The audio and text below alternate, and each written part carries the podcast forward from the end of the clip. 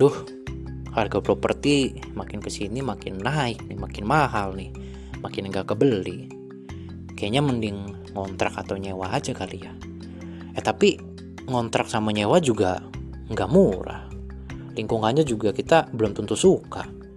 Dan juga katanya banyak hal-hal yang mungkin negatif dan mungkin apa positif lain. Hmm jadi mendingan yang mana ya? Ya udahlah guys daripada penasaran Yuk kita bahas aja di episode kali ini.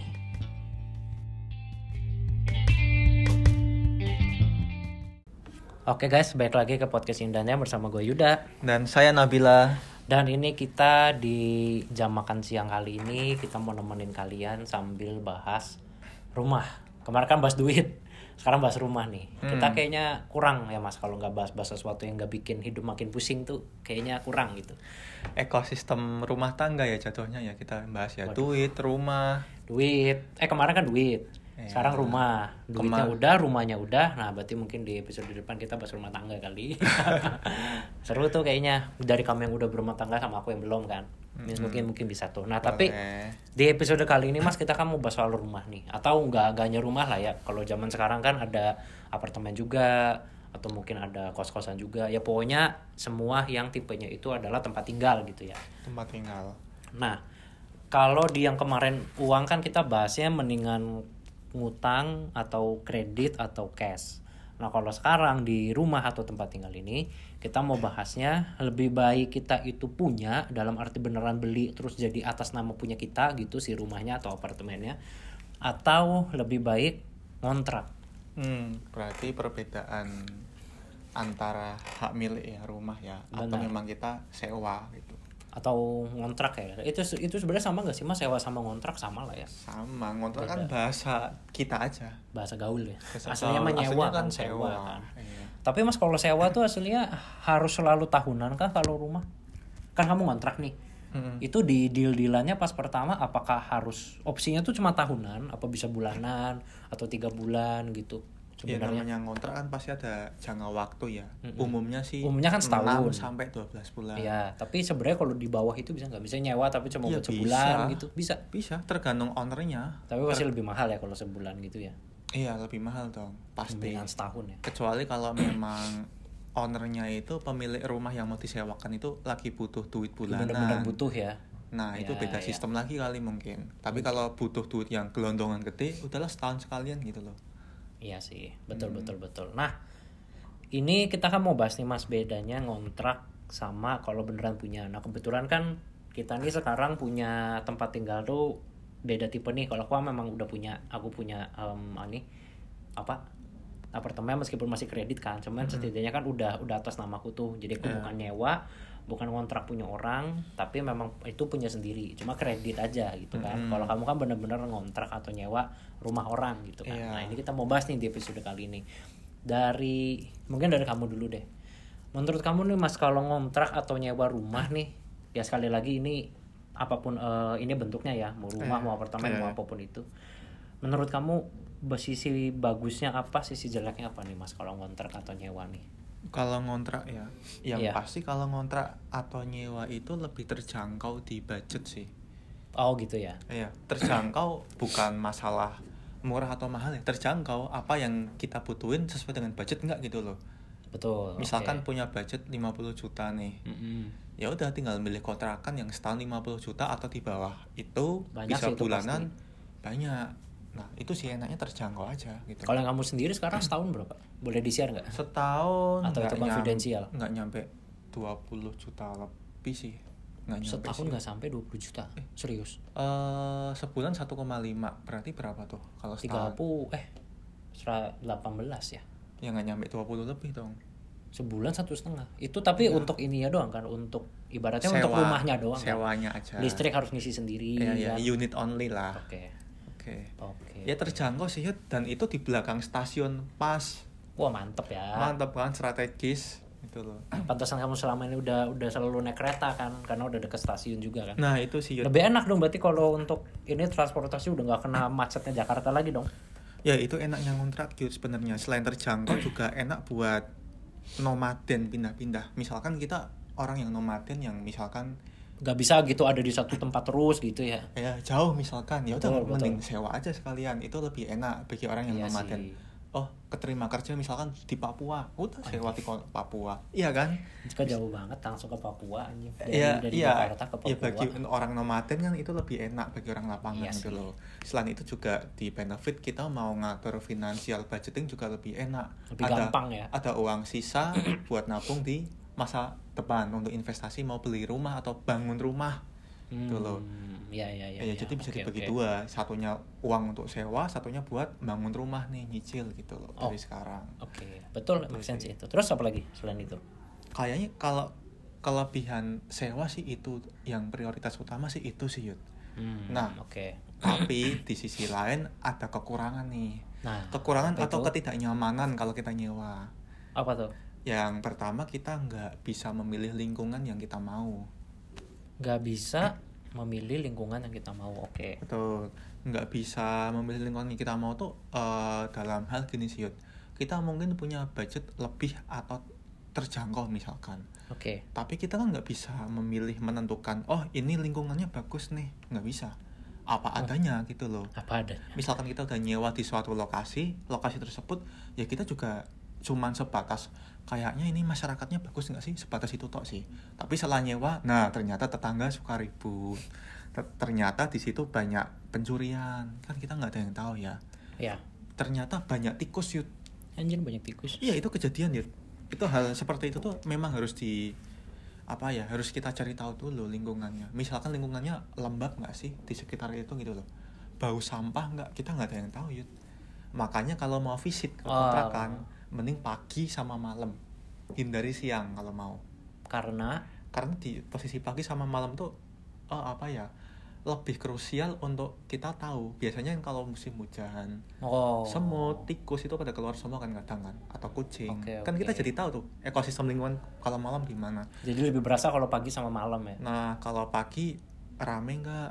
Rame itu kayak orang pada jualan di situ. Kalau Hmm. 24 jam kita lapar kita tahu. Hmm, terus ada bau oke. sampah nggak? Biasanya kalau te- deket pembuangan sampah pagi itu biasanya pasti bau yud. Pastilah. Pasti. Tapi kalau udah siang orang kan pada kerja semua udah sepi. Nah itu kesempatan kita melihat resiko-resiko itu lebih kecil gitu loh. Itu sih saran kalau mau sewa.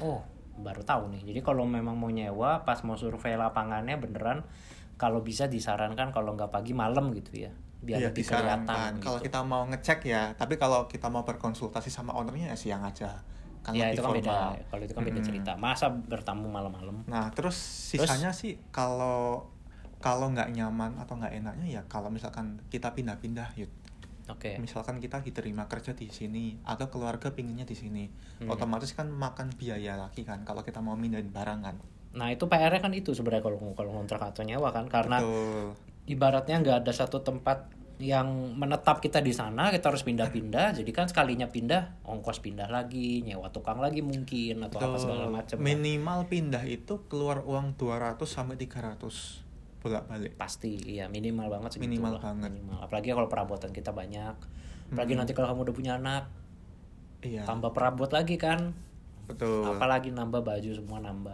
makanya kurangnya kalau nyewa tuh di situ sih apalagi di kalau kita masih menyewa atau ngontrak atau ngekos bahkan usahakan ya Ya. kita punya aset atau barang pribadi itu ya benar-benar yang bisa portable atau bisa dipindah-pindahkan. Sim simple gitu loh.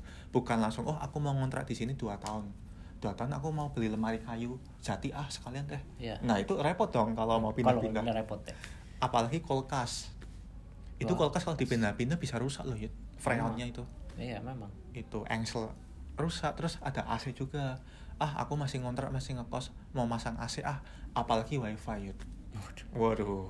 Ah itu udah pernah merasakan. Birokrasinya Wah, susah. Hmm. Iya, narik iya. uangnya deposito juga susah lagi nanti kalau kita pindah-pindah mutusin. Ya emang Ribet agak susah sih. kalau wifi sih emang. Emang bener emang bener. itu sih ya memang selain terjangkau murah dan bisa kita kita manuvernya juga enak sih memang. Cuman ya selalu ada kekurangan atau ketidaknyamanan ketika kita menyewa gitu loh. Di sisi lain kita juga harus Hmm, hmm, hmm.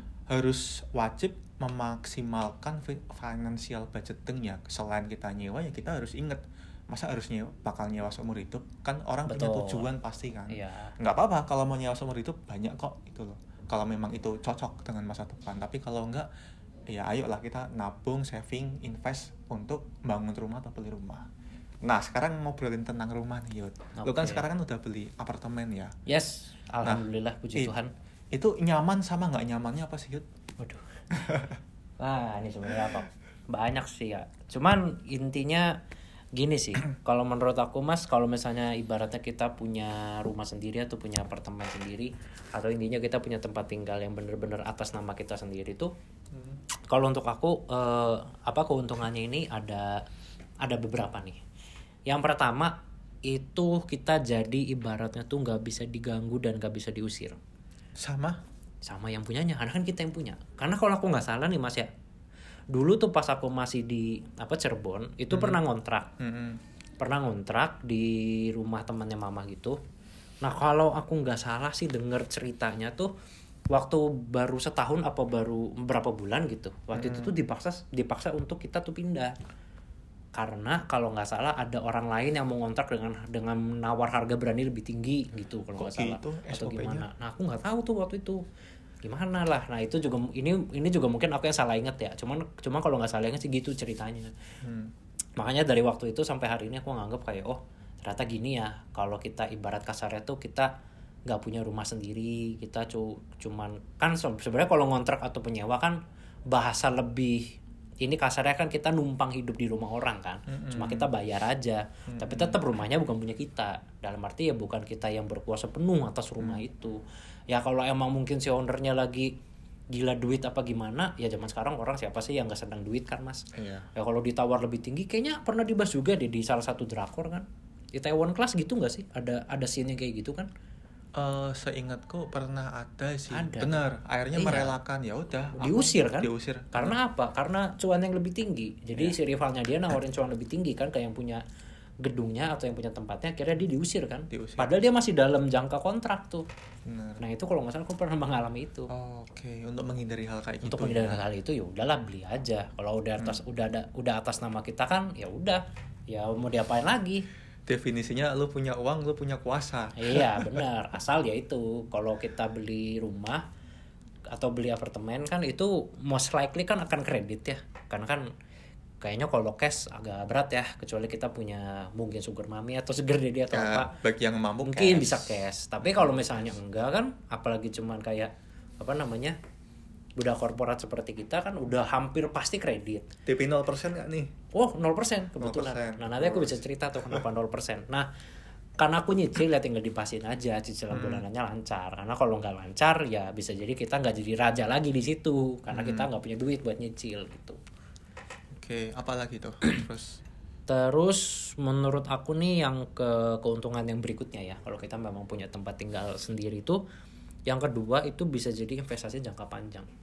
oh itu aset pasti. investasi kan kalau ini kan aku orang awam ya tapi se- setahu aku tuh investasi kan ada banyak banget jenisnya. Tapi salah satunya kan properti. Bisa rumah bisa apartemen bisa apa pun itu.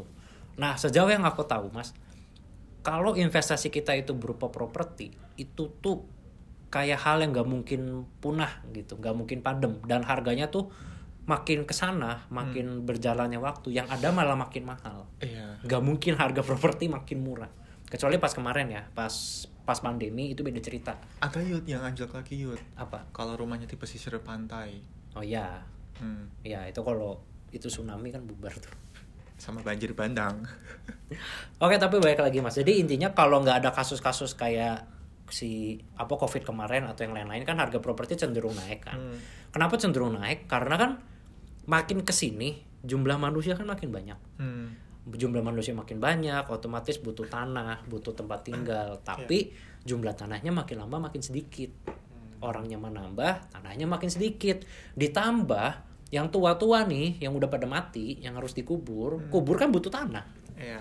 jadi aku pernah baca gitu di salah satu sumber aku agak lupa. Jadi yang yang menjadi masalah tuh itu. Dengan setiap eh dengan be- berjalannya waktu berjalannya tahun tuh manusia makin banyak tapi tanah makin sedikit Hmm. ditambah yang tua-tua yang udah pada mati yang dikubur pakai tanah juga buat ngubur Iya, iya. jadi jumlah tanahnya makin dikit otomatis harga tempat tinggal tuh pasti makin lama makin naik karena makin sedikit tuh si Hmm. tempat tanah tinggal bagi orang yang hidup dan mati sama-sama mahal ya sama mahal. Hmm. Nah itu makanya kenapa kalau kita punya rumah sendiri atas nama sendiri tuh kalau misalnya nanti kita udah let's say mungkin kita lagi kekurangan uang atau kita em, lagi seret nih apa rezekinya jadi belum bisa bayar nyicil bulanan ya mungkin ini bisa jadi salah satu opsi hmm, untuk oke. disewa-sewakan gitu. Jadi ibarat kasarnya si apartemen atau si rumah itu akan membayar dirinya sendiri ibarat kasarnya gitulah. Jadi nggak perlu kita yang bayar, biarin orang lain yang bayar dengan cara menyewa gitu. Dan Terus- jujur ini lagi aku pikirin sih mas buat disewain. terus kamu tinggalnya ngontrak dong nggak tahu ngontrak, nggak tahu kan aku punya dua unit sebenarnya. oh, Jadi mungkin salah satunya aku sewain. jual aja semuanya tuh Anjing. Terus tinggal di mana kalau dijual semua? Paling satu disewain. nyewain Nanti aku mungkin tinggal di unit yang satunya atau aku cari yang mungkin kosan yang deket kantor. Hmm. Biar bener-bener hemat dari sisi ongkos. dan juga bebas yud Bebas, ya bener. Ya aku juga sekarang di apartemen bebas sih, karena aku tinggal sendiri. masih sendiri ya sekarang Masih masih sendiri, masih bebas. nah, terus yang ketiga, yang terakhir mungkin em, itu kalau kita punya rumah ataupun tempat tinggal sendiri tuh ibarat kasarnya tuh bebas bisa ngedekorasi itu rumah gitu. Hmm. nggak perlu ngomong dulu nggak perlu minta izin dulu. Karena dulu pas aku ngontrak pun sama pas aku tinggal di apartemen juga pernah dikasih unit yang bersifat ini pinjaman dulu karena unit yang aku belinya masih belum ready waktu itu. Jadi dikasih unit pinjaman nah tapi karena unitnya cuma pinjaman atau dikasih nyewa gitu jadi nggak bisa diapa-apain itu unit nggak bisa didekor macem-macem gitu. Iya apalagi di paku nggak boleh tuh. Eh, kalau kalau itu masih boleh. Oh, masih boleh. masih boleh cuma jangan yang terlalu banyak apa gimana gitu. Hmm. nah itu kan agak ribet tuh kalau kita nggak punya sendiri. Cuman begitu udah pindah ke ru- ke rumah atau ke unit sendiri kan lu bebas pengen ngapain aja kan. Mau diapain kek? Mau dicat jadi apa? Temboknya mau dibobol mau diapain? Bebas kan. Hmm. Hmm. gitu. Jadi lebih bener-bener bisa home sweet home banget lah gitu. Iya, kalau udah ini mah kalau udah bener-bener punya sendiri gitu. Kita karena karena kita bebas ngedekor sesuai keinginannya kita kita tuh pengennya ketika pulang kerja capek pengennya ada di ruangan yang kayak apa. Betul. Gitu. Jadi betul bisa sih Yud. didesain gitu. Rumah ya memang rumah desain milik kita kan. Betul. kalau lagi ngontrak nyewa kan mau maku harus izin. harus harus izin dulu Betul. mau ngapain harus izin Betul. bahkan kadang mungkin misalnya mau ngecat juga kan harus izin dulu betul agak ribet tuh gitu kan kalau udah punya sendiri kan lebih enak Hmm. Nah, terus kontraknya nih Mas atau yang hal-hal negatifnya nih, hal yang menurut aku agak-agak ya bisa dibilang hal negatif lah ketika kita dalam proses untuk punya rumah ataupun kita sudah menempati rumah itu tuh sebenarnya banyak juga hal yang bikin lumayan capek dan lumayan pusing tuh ada banyak sebenarnya. Hmm. Yang pertama nih, menurut aku pribadi ya, kalau kita pengen beli rumah atau apartemen tuh, secara harga itu udah pasti lebih mahal daripada kita nyewa atau ngontrak. Sekarang kamu nih, misalnya ngontrak kan, kamu tadi bilang ngontrak dalam waktu setahun itu nggak sampai 20 juta. Ya anggap aja dibuletin deh. 20 lah. Anggap aja 20 juta untuk setahun. Kalau kalau si si apartemenku aja kemarin yang unit studio itu harganya itu kalau total cash itu tuh sekitar 480 juta. Itu udah beda jauh kan. Hmm. Baru dicicil, dicicilnya pun harus yang tenornya lama biar Iya. cicilan bulanannya kecil. Jadi kita setiap bulan itu setiap tahun tuh akan selalu ada pengeluaran dengan jumlah lumayan terus. Itu menurut aku yang agak PR tuh kalau kita memutuskan untuk beli dan belinya kredit. Ya kecuali balik lagi tadi, misalnya aku tiba-tiba karena capek nyari ini sugar mami gitu biar bisa ngelunasin itu mungkin beda cerita. Atau misalnya biar bisa beli cash gitu di depan itu beda cerita. Tapi kan kalau yang in generalnya kan orang biasanya kalau beli rumah atau tempat tinggal kan karena biayanya gede jadi kan kredit tuh. Nah itu tuh nggak enaknya tuh di kreditnya itu. Karena bunganya ngecekek mas lumayan. ada setiap bulan. beban di bunga kredit. Ada. Pokoknya aku tuh yang aku cicil setiap bulan tuh antara yang masuk ke pokok sama masuk ke bunga bank itu tuh bunga bank itu bisa tiga kali lipat dari yang pokok ini. Dan penghasilan bank dari situ. Nah itu dia makanya. Makanya kan lumayan tuh lumayan mencekek tuh setiap bulannya. Iya. jadi dan itu kan baru biaya ini cicilan ibaratnya. Betul. Listrik belum wifi belum. Hmm. Laundry belum. Laundry belum ya. Semua belum pokoknya. Air juga belum kan? Belum. Itu kalau di apartemen namanya IPL IPL listrik eh, air. Kebersihan. Kebersihan. Meskipun nggak bersih bersih amat tapi kita tetap suruh bayar. Itu. Terus yang kedua itu menurut aku ini lebih kepada proses sih. Jadi sebelum atau mungkin ketika kita lagi proses oke gue pengen beli rumah ini atau pengen beli apartemen ini kan ada banyak banget step tuh yang harus dilaluin sebelum kita benar-benar bisa menempati si rumah itu. Nah aku pengen sharing sedikit juga nih mas kemarin dari pengalamanku nih pas mau beli apartemen. Hmm. itu yang pertama itu itu aku waktu waktu itu mungkin karena belinya pas lagi pandemi 2020 aku beli itu jadi masih awal-awal banget pandemi banyak properti ngasih promo. Oke. salah satunya adalah di tempat aku tinggal sekarang. Dulu itu mereka promonya adalah dan sampai sekarang btw itu adalah DP 0% beneran 0% berarti cuma cicilan aja kan langsungan Nah, tapi ada tapinya. Kalau mau ibarat kasarnya ngelok atau ngekunci si promo DP 0% tadi itu, kita harus setor dulu 10 juta di depan. 10 juta buat ngelok tuh Hanya untuk ngelok promonya doang. dan itu motong biaya itu kan nanti kan Masuk biaya apa tuh? Cicilan. Enggak. Enggak. Jadi ibaratnya nih, misalnya, misalnya aku nawarin ke kamu, aku sales si apartemennya. Aku bilang, eh Bill, gue punya nih apartemen. Misalnya apa-apa-apa-apa gitu detailnya. Lu mau nggak nih ambil? Harganya sekian ratus juta. Tapi kalau lu mau kredit, gue udah promo nih. Lu DP-nya 0% aja.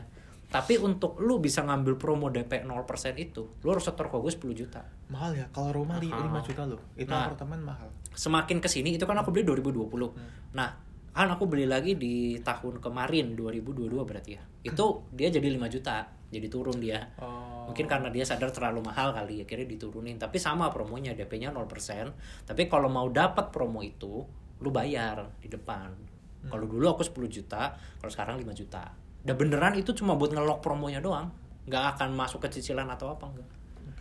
Nah itu satu tuh. Jadi oke waktu itu aku setor 10 juta. Dapat tuh promo DP 0%. Itu pun gak serta merta dapat. Kan harus ngajuin kredit dulu ke bank. iya Kalau kreditnya amit-amit waktu tidak ditolak 10 jutanya angus. Angus, biasanya Angus, gitu sih. Iya. Ya udah, aku waktu itu cuma bisa berdoa Mas karena kebetulan waktu itu itu tabunganku terakhir itu 10 juta tuh lagi pas 2020 kemarin tuh. Iya. Jadi pas nyetor tuh sambil ini doa juga. Kayak aduh ini jangan sampai gagal, ini ini kalau gagal mau aduh sedih sih itu Lebih- tabungan habis rumah nggak dapet lebih ke biaya ya iya nah setelah waktu itu uh puji Tuhannya diterima kreditnya. Jadi bis abis kreditnya diajuin ke bank banknya nerima untungnya. Nah itu baru. Ya udah jalan tuh proses selanjutnya. Itu pun nggak bisa langsung ditepatin masih banyak lagi proses ambil administrasinya banyak banget mas. Mhm.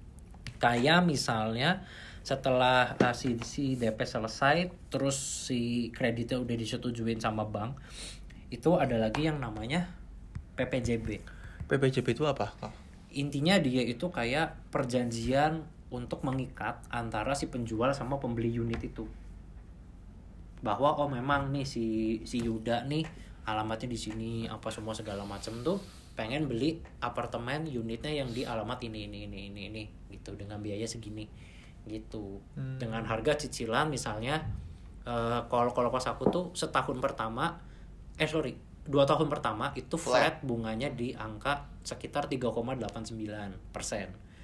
Tahun ketiganya flat di angka 4,89 nah sisanya baru floating. Nah itu dibikinin semua tuh ininya eh, apa perjanjiannya namanya PPJB ditanda tangan sama banknya sama akunya gitu. Dan itu prosesnya lumayan lama lumayan panjang lah nungguinnya gitu terus setelah si PPJB selesai nih udah desain semua apa segala macam itu juga nggak bisa langsung ditempatin unitnya. Harus dicek dulu.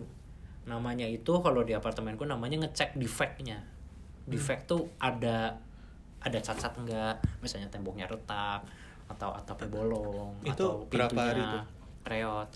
Ngeceknya sih sehari. Misalnya hari ini nih, aku udah janjian sama pihak apartemennya yaudah deh hari ini yuk kita ngecek gitu. Oke. Ngeceknya mah sehari. Tapi kalau misalnya ada defect beneran misalnya lantainya retak atau apa pokoknya ada yang cacat ada yang rusak ya itu benerinnya mungkin bisa seminggu bisa dua minggu. Tergantung si pihak eh, si pihak apartemennya rajin lagi lagi rajin gak nih banyak tukang-tukangnya kerja? Mhm. gitu. Kalau lagi rajin sih bisa jadi cepet tapi kalau lama ya bisa berminggu-minggu. Ribet ya? Ribet tunggunya lama terus begitu udah em, cek defect unit nih misalnya udah oke nih udah perfect yang rusak juga udah diperbaikin gitu kan itu belum bisa ditempatin dulu. Masih ada satu pihak lah satu tahap administrasi lagi yang namanya itu serah terima unit. Itu nanti ada beberapa dokumen lagi tuh yang harus desain jadi harus diperiksa dulu baik-baik baru desain gitu kan. Mhm. nah nanti pas serah terima itu pas tanda tangan dokumen serah terima ada biaya lagi oh itu bayar lagi. Bahaya lagi. Akad berarti jatuhnya ya? Jatuhnya akad bener. Akad. itu itu tadi kata-kata yang aku cari dari tadi pagi akad namanya. Nah di akad itu atau di serah terima. Itu kalau aku nggak salah ada biaya namanya itu biaya kepengelolaan serah terima. Itu agak mahal loh Yud. Itu mah mau bukan agak lagi mahal. Kemarin pas aku pengen pindah itu bayar sekitar 2,2 itu berapa persen ya biasanya ya dari ada hitungannya lagi kan itu? Ada itu ada rumusnya. Jadi kayak luas luas si unitnya berapa meter persegi dikali berapa ribu terus biaya keamanan biaya apa. Wow. Ada. Itu kemarin aku bayar sekitar itu 2 juta lebih. Hmm. itu buat serah terimanya doang tuh. Baru kita berhak untuk pindah. Setelah kita pindah atau kita bisa pindah itu juga kalau yang dari pengalamanku sih gak bisa langsung pindah juga ada ada beberapa lagi yang harus kita cek. Misalnya contoh kayak pas aku beli yang unit yang kemarin yang studio itu kan sebenarnya full furnish. Tapi full furnishnya kan gak full full amat kan. Hmm. wifi belum ada. Ya ada kaca ada jendela tapi nggak ada hordengnya. Hmm. kalau mau ini mantap-mantap pasti dilihat orang luar. Kan harus beli hordeng dong. Itu sendiri ya? Ya yang 2M lah gordennya 2M ya itu maksudnya. Gorden kan harus beli. Iya. Terus wifi harus masang terus alat sapu alat pel terus yang kayak buat sabun cuci piring apa Jat- semua segala macam. jatuhnya bukan full furnish dong itu. Ya kayak semi sih kalau aku hitungnya iya. Hmm. jadi ujung-ujungnya terus kayak dapat bantal sama guling tapi kan lu tahu bantal guling gratis kayak apa? Iya yang 50 ribu yang udah tepos banget lah sumpah gitu. Udah nggak enak banget juga Tinggal disarungin tok gitu. iya jadi ujung-ujungnya aku beli yang kayak wifi apa semua segala macam. Tadi gorden semua itu habis sekitar 3 juta.